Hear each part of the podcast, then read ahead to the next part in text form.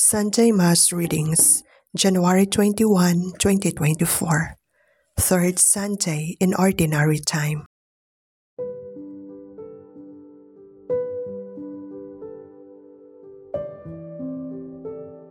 A reading from the book of the prophet Jonah.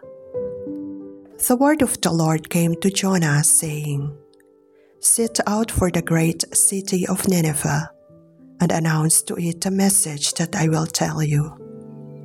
So Jonah made ready and went to Nineveh according to the Lord's bidding.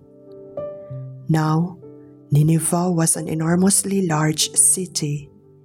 It took three days to go through it.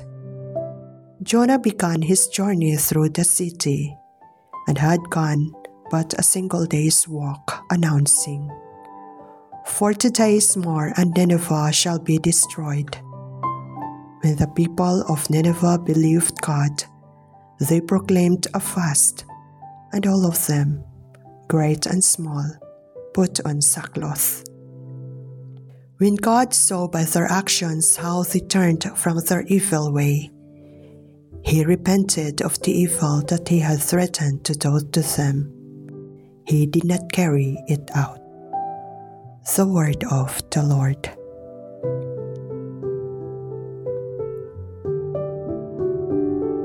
Responsorial Psalm Teach me your ways, O Lord. Teach me your ways, O Lord.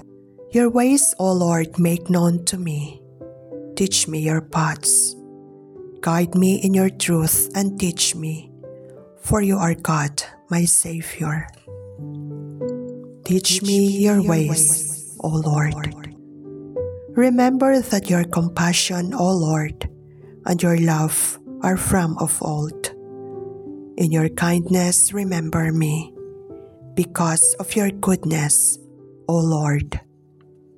Teach me your ways, O Lord. Good and upright is the Lord. Thus he shows sinners the way. He guides the humble to justice and teaches the humble his way. Teach me your ways, O Lord. A reading from the first letter of St. Paul to the Corinthians. I tell you, brothers and sisters, the time is running out. From now on, let those having wives act as not having them those weeping as not weeping, those rejoicing as not rejoicing, those buying as not owning, those using the world as not using it fully. For the world in its present form is passing away. The word of the Lord. A reading from the Holy Gospel according to Mark. After John had been arrested, Jesus came to Galilee proclaiming the gospel of God. This is the time of fulfillment. The kingdom of God is at hand. Repent and believe in the gospel. As he passed by the Sea of Galilee, he saw Simon and his brother Andrew casting their nets into the sea. They were fishermen.